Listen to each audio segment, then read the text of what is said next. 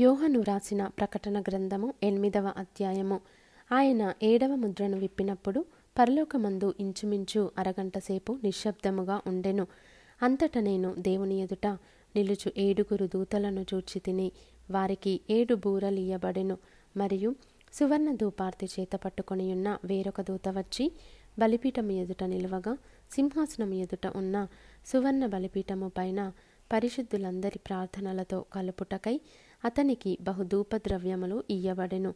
అప్పుడు ఆ ధూపద్రవ్యముల పొగ పరిశుద్ధుల ప్రార్థనలతో కలిసి దూత చేతిలో నుండి పైకి లేచి దేవుని సన్నిధిని చేరెను. ఆ దూత ధూపార్తిని తీసుకొని బలిపీఠము పైనున్న నిప్పులతో దానిని నింపి భూమి మీద పడవేయగా ఉరుములు ధ్వనులు మెరుపులు భూకంపమును కలిగెను. అంతటా ఏడు బూరలు పట్టుకొనియున్న ఆ ఏడుగురు దూతలు ఊదుటకు సిద్ధపడిరి.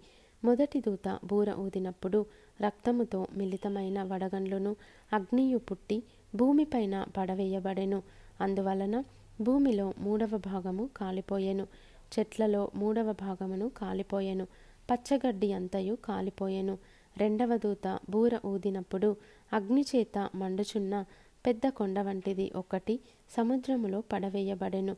అందువలన సముద్రములో మూడవ భాగము రక్తమాయెను.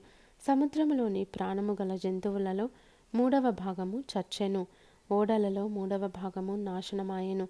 మూడవ దూత బూర ఊదినప్పుడు దివిటి వలె మండుచున్న ఒక పెద్ద నక్షత్రము ఆకాశము నుండి రాలి నదుల మూడవ భాగము మీదను నీటి బుగ్గల మీదను పడెను. ఆ నక్షత్రమునకు మాచిపత్రి అని పేరు. అందువలన నీళ్ళలో మూడవ భాగము మాచిపత్రి ఆయను. నీళ్ళు చేదైపోయినందున వాటి వలన మనుష్యులలో అనేకులు చచ్చిరి. నాలుగవ దూత బూర ఊదినప్పుడు సూర్యచంద్ర నక్షత్రములలో మూడవ భాగము చీకటి కమ్మునట్లును పగటిలో మూడవ భాగమున సూర్యుడు ప్రకాశింపకుండునట్లును రాత్రిలో మూడవ భాగమున చంద్ర నక్షత్రములు ప్రకాశింపకుండునట్లును వాటిలో మూడవ భాగము కొట్టబడెను. మరియు నేను చూడగా ఆకాశ మధ్యమున ఒక పక్షిరాజు ఎగురుచు బూరలు ఊదబోవుచున్న ముగ్గురు దూతల బూరల శబ్దములను బట్టి భూనివాసులకు అయ్యో అయ్యో అయ్యో అని గొప్ప స్వరముతో చెప్పుట వింటిని.